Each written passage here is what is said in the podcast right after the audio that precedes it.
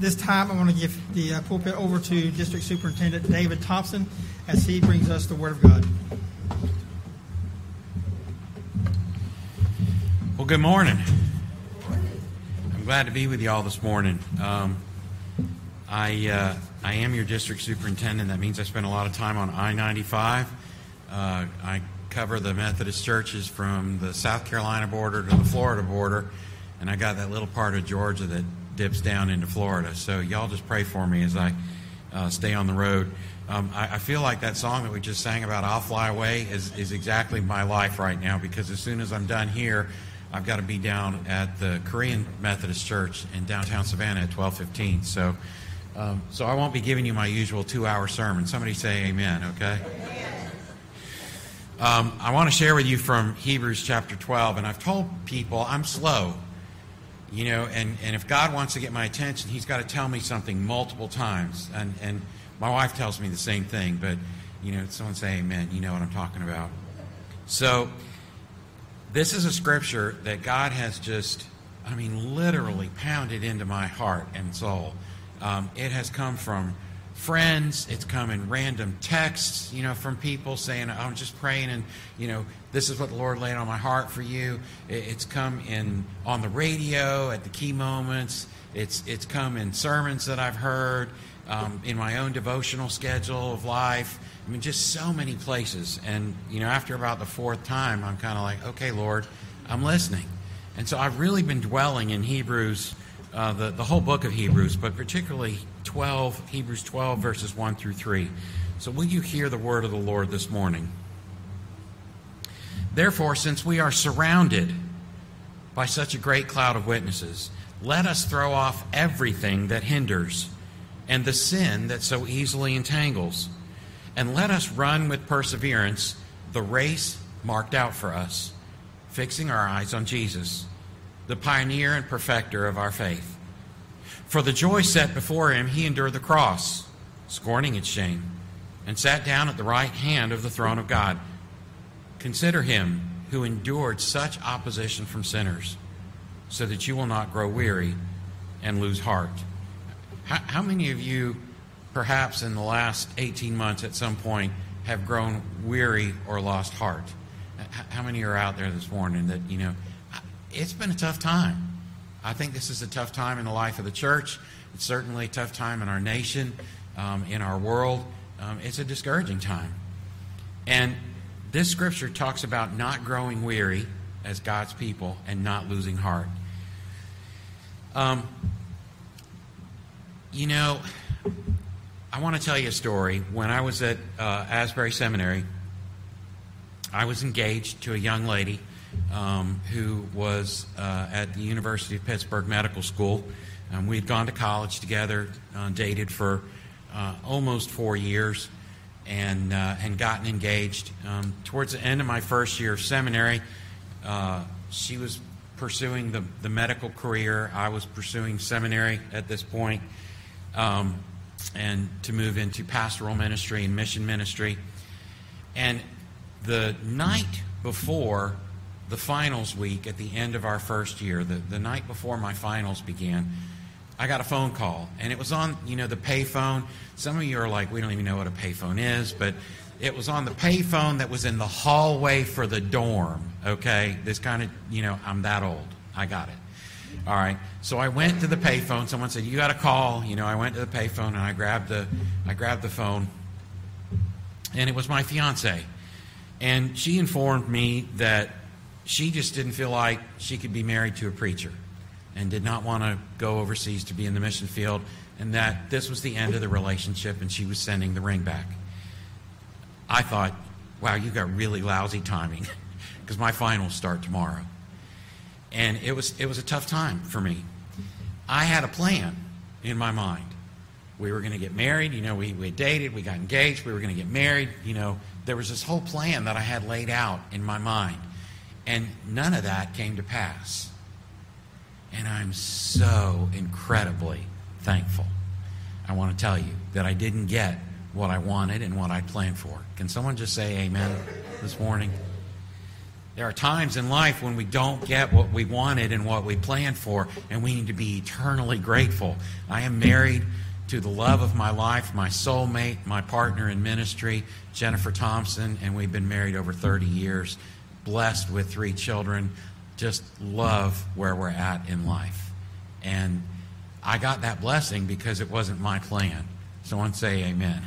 It was God's plan. Sometimes, you know, we, we want our plan. We, we like our way. How many of you how many of you like to have your way? Don't elbow your spouse, okay? I'm just saying, we're all sinners. We all want our own will to be done. You know, that's why I think that prayer, the Lord's Prayer, is so crucial for us. Not my will, but thine be done. Not my will. You know, I'm, I'm saying no to what I want. Because often what I want and what I have planned and what I'm thinking is going to happen and how I think things are going to play out are the furthest things from reality. If you'd have told me five years ago that there was going to be a worldwide viral pandemic, we are all going to get locked in our homes, couldn't stand around with each other, couldn't be with each other, and we were going to close church, you know, and have to go online, if you'd have told me that, I'd have said, You're crazy. It's not crazy, is it? It's how things played out. It's the reality of the, the world that we live in. None of us planned for that. Amen? None of us wanted that. And yet, that's what we got. How many of you are at a place in life where, you know, if, if you said, if you could talk to your younger self 20 years ago, how many of you would go back and say, I'm exactly where you planned for me to be 20 years ago? How many of you are in that place where you thought you would be 20 years later? If you are, you need to come preach because I want to know what you're doing. But most of us are not in the place where we thought we would end up. Amen? Life has not brought us the things that we wanted. Life hasn't given us what we expected. And many times there are things that other people do that negatively impact us. Am, am I speaking the truth out there? All right. So, you know, we, we live in this world where our expectations don't get met. And sometimes I just have to say to you, praise Jesus, those expectations don't get met. Praise God we didn't get what we wanted, or when we wanted it, or how we wanted it. But it's hard for us when we're on the front side of that. You know, hindsight is 2020. But when you're in the middle of that, you know, when I was on that right on the edge and Teresa, this young lady, had, had dumped me the night before finals. Okay, it was pretty devastating. It's pretty devastating. Pretty hard. I didn't I didn't understand what was going on. I didn't understand how that could play out for my own good, especially the week of finals. I'm like, could you not have waited like one more week? You know, uh, just all the thoughts that went on in my mind. Like it, it shouldn't have been that way. It, you know, th- this isn't what I had planned. But praise God, God had a plan to redeem it. when we are in the middle of those situations and things are not going according to our plan, it gets to be pretty difficult for us. And that's when we can grow weary and lose heart. I think about situations in life where my plan didn't unfold the way that I wanted it to. I, I, I told somebody up here just a few moments ago if 30 years ago when I got ordained, and, and became a part of full time ministry in the Methodist Church, I thought we would be at a point where the denomination was disintegrating and we were dealing with the issues that we were dealing with. I said, that's just not going to happen. It's not like that. And yet, here we are in this world in which we live today. This scripture is, is really interesting, and I'm not a, I'm not a Greek scholar, but I want to I want to dive in just to two Greek words that are here because there's a play on words in the Greek. There's a little bit of poetry that's going on in this in these verses in Hebrew. Um, it says, "Therefore, since we are surrounded," and that's one of the words I want to look at, by such a great cloud of witnesses. Let us throw off everything that hinders and the sin that so easily entangles, and let us run with perseverance the race marked out for us. And that's the other word. And, and this word surrounded, uh, it, it, it's the word epikaimenon or perikaimenon, depending on which version you look at. Um, perikaimenon, like we use the word in English, peripheral. Everything that's around you, outside of you, is peripheral. It's around you. Th- This word, perikaimenon, means the things that are located right all around you. They surround you. Above you, below you, beside you, behind you, in front of you. We are surrounded. Perikaimenon, epikaimenon. We are surrounded by a great cloud of witnesses. That is one of the things in our Apostles' Creed. We believe in the communion of saints. I believe that this church is full this morning. Amen. Some of you are physically present in a bodily way. Some of you are questionable even, but but there are those who are here this morning with us in the communion of saints who have gone before us that are with us. I believe in that communion of saints. And it says, since we're surrounded by that cloud of witnesses throughout all of history, let us throw off everything that hinders and the sin that so easily entangles. This word hinders and entangles, it's a fishing term. It's really interesting because it's not the usual terms that you would use uh, in the Greek. It's a fishing term, and it says hinders and entangles. It's, it's the fishing term of a net, like when a fish goes into the net. What, what happens when the fish is caught in the net and you pull the net up? What does a fish do? Yeah, it flops around. And what does that do for the fish? It just makes it worse, doesn't it? They get more tangled in the net. They, they, get, they flop around in the net and they get tangled. This is that idea. Sin entangles us. And what do we do when we're trying to get out of a situation in our own strength and our own power? We're flopping around. And all we end up doing is making the situation worse. Someone say amen. And so we flop around and, and we're entangled in sin, and, it's, and it also says the things that hinder, it, the things that trap us, the things that prevent us from going where we need to be. The author says, since we're surrounded by those witnesses, throw off everything. Come out of that. Step out. Get away from the things that hinder you from going where God is calling you to be and the sin that entangles you so easily. Walk away from it because we're called to move away from those things. And then he says, and let us run with perseverance the race. And here's this other word marked out for us it's uh, prokaimenon. Same word with a different uh, prefix at the beginning. Prokaimenon. It means the thing that's set right in front of you. Prokaimenon. The thing that's placed right in front of you. Um, and, and so often in life, we want to have a big picture. Amen? I would love to be able to say how the next 10 years are going to play out in my life, in the life of Alpha, in the life of the church. I mean, if I did that, I'd, I'd, I'd probably be very wealthy if I knew all the answers to those questions. I, would, I think I would like that. Now, I'm, I'm glad I don't know all of that. Someone just say amen. I'm glad I don't have that picture. But our desire is to know the whole path. And, and it says here, run the race that's marked out for us. So many of us want the brochure that shows where the beginning of the race is and what's along every curve and where the curves and bends are and where the refreshment stops are and where the breaks are and you know where there are challenges in the race all the way to the last part where the finish line is. And we want to see that whole path that gets us to the end. Amen? God says i'm not going to give you that. I've called you to run the race that's set in front of you right in front of you you're called, you and I are called to run the race that's right in front of us. It means we're called to take the next step.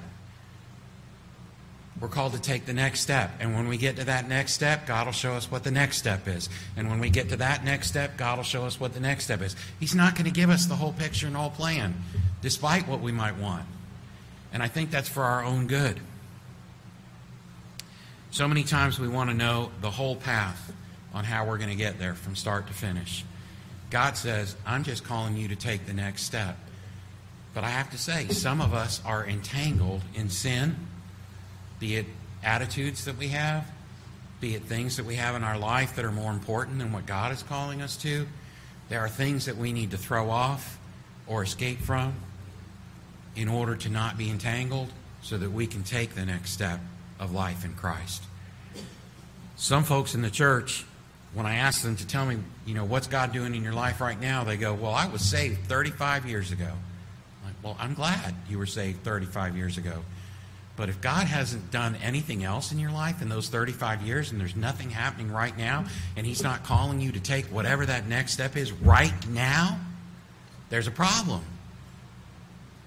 Because you might be saved, but you're definitely not a disciple. Disciples are called to follow, and following means you take a step at a time to follow the one who is leading in front of you. Someone say amen. We're called to take the next step. We're not called to get the whole race down pat. We're called to take the next step. There's a part that plays in this for me that's so powerful. And if you go back into the Old Testament um, and you look at Joseph, Joseph is, uh, is just a, a great character in the Old Testament, in the book of Genesis. And Joseph really got a pretty raw deal. Um, you know, uh, anybody come from a dysfunctional family? You don't have to raise your hand, but I'll raise mine. I come from a dysfunctional family. Um, if you think your family's dysfunctional, go back and read about Joseph's family. You'll feel so much better about your own. I mean, it's just the truth. So Joseph is one of 12 brothers. And they all decide, except for one who, who kind of consents, they all decide that they're going to beat him up and kill him. Now, I don't know about you, but if your 11 brothers all said, you know, hey, we're going to kill you, that's pretty bad to be in that situation. His 11 brothers wanted to kill him. One of them said, hey, let's not kill him. Let's just, like, beat him up and throw him in the pit and then they sold him into slavery as there were slave traders coming by. I mean, not much improvement. I guess better slave than dead, but, you know, this is the family that Joseph grew up in. His own brothers beat him up, were going to kill him. They threw him in a pit. They took his cloak. They smeared animal blood all over it. They took it home to their dad and they said, Wild animals got him. He's dead when what they'd really done was they sold him into slavery. And Joseph goes off, gets carted off to be a slave in Egypt. That's pretty bad, pretty raw deal. I can't help but imagine Joseph saying, God, this is not what I had planned. This is not how I saw all of this playing out for me. This isn't what, what's supposed to happen. Somebody say amen. And, and the poor fella ends up working in Potiphar's house and the lady of the house, Potiphar's wife, thinks he's really cute. She gets kind of sweet on him. And she starts to put the moves on him. And Joseph's like, no, no, no, no, no. I'm a servant in the house. I'm, I'm a child of God. I'm not doing that. So she, she, one day when Potiphar's not home, she goes after him. And she wants to force herself on him. And he runs away. And as he runs away, she grabs the, the cloak that he's wearing around his shoulders. And Potiphar comes home and she says, that servant of yours, Joseph, tried to violate me, and here's his cloak, and he ran away. You know where Joseph ends up? Falsely accused, rotting in prison for seven years. I don't know about you, but if I'd grown up and my brothers had beat me up, threw me in a pit, sold me into slavery, I went to be a slave, and then I got thrown into a prison in Egypt, I'd be pretty bitter. Can someone just say amen? This is where he is. And, and I can't help but thinking at some point in his life he would have said, This isn't what I had planned. This is not how I saw life playing out for me. But because of some circumstances in the prison, because he's faithful, he gains a reputation for being able to interpret dreams. And when none of Pharaoh's wise men can interpret the dreams, somebody says, Hey, Joseph in prison can interpret the dreams. And they call Joseph, and he interprets a dream for Pharaoh. That's the seven uh, seven fat cows and seven lean cows. It's talking about seven years of great abundance in, the, in, Israel, in Egypt, and then there's going to be seven years of famine in the ancient Near East. And because of that, Pharaoh puts Joseph in charge of planning. He puts him second in charge of all of Egypt. He becomes the vice Pharaoh. That's a pretty sweet deal the vice pharaoh, if you will, of all of Egypt, and he plans so that they can get through this period of starvation that's coming. During that seven years of starvation, guess who shows up asking for food from Egypt? The brothers who beat him up and threw him in the pit. I'm enough of a South Georgia boy that I would just say, oh, yeah, this is going to be real sweet. It's payback time. Somebody say amen. I'm not the only sinner in church this morning, am I? Okay. So, but what does he do? He plays around with them a little bit just to see if they're genuine. And he comes to this verse in chapter 50 of Genesis, verse 20. And he says these words You intended to harm me. You meant it for evil. But God intended it for good to accomplish what is now being done the salvation of many. There are times in life where people will do things to you that they meant to harm you. But God will turn it around for not only your good, but for the good of others. Somebody say amen. This, this symbol, this was a, a, a, gas chamber, this was the electric chair, this was the, the, the noose of the day. It was a symbol of oppression and hatred and domination and, and execution. It was the means that they executed criminals in the most vile way in the Roman world. It was a symbol to be feared. People hated that symbol. what is it for us now? It is the symbol of the single most important, best thing that changed everything for the people of God. Someone say amen. It's a symbol of hope, of life, of salvation, of the love of God. Only God in heaven can take an electric chair and change it into the symbol of greatest hope for his people. Amen? Only God can part the sea and let the Israelites walk across on what? Dry land. I don't know if you ever, ever you try to walk through the marsh out here. It's not dry land. You're going to sink. Man, the Israelites, when they crossed the Red Sea, it was dry land. And not only did they cross on dry land, when Pharaoh's army came after them, they got covered up and they all drowned. Only God can do those kinds of things. That is the God who is helping to order our steps. And he says, run the race that's marked out right in front of you. There is a step for every single person in this room today. There is something that God is calling you to do to take the next step in your race. And you are to throw off the things that hinder and the sin that entangles and be bold enough to take that next step. You're not going to get the whole picture. It says, Thy lamp is a word unto my what? What?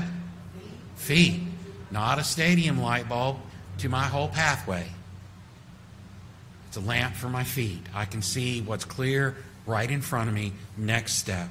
God is calling you to take the next step in your life. Throw off the sin that easily entangles and the things that hinder you. Take the next step. I promise you, if you take the next step, things may not look any better at that next spot. I don't think when Joseph went from being a slave in Potiphar's house to being a prisoner in the, in the, in the jail, I don't think he thought, well, I'm glad that's over. It doesn't mean that the next step everything's going to change and be miraculously better. It just means that God is calling you to take the next step. And when you get somewhere down the line, you will see that all along, everything you've been going through, God will redeem. Somebody say amen. It's who He is. So I don't know where you are this morning. I don't know what, what's going on in your life. I know what's got you stuck where you are in your personal life, in your life with Christ, in your life with your family, in your life of relationships. But if you're like the next human being sitting next to you, there's some place where you're stuck, you're caught. And it's easy to lose heart. It's easy to grow weary and just to give up.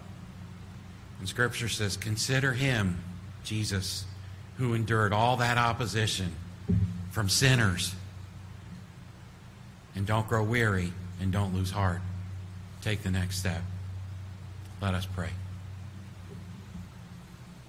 God, you call us to take the next step.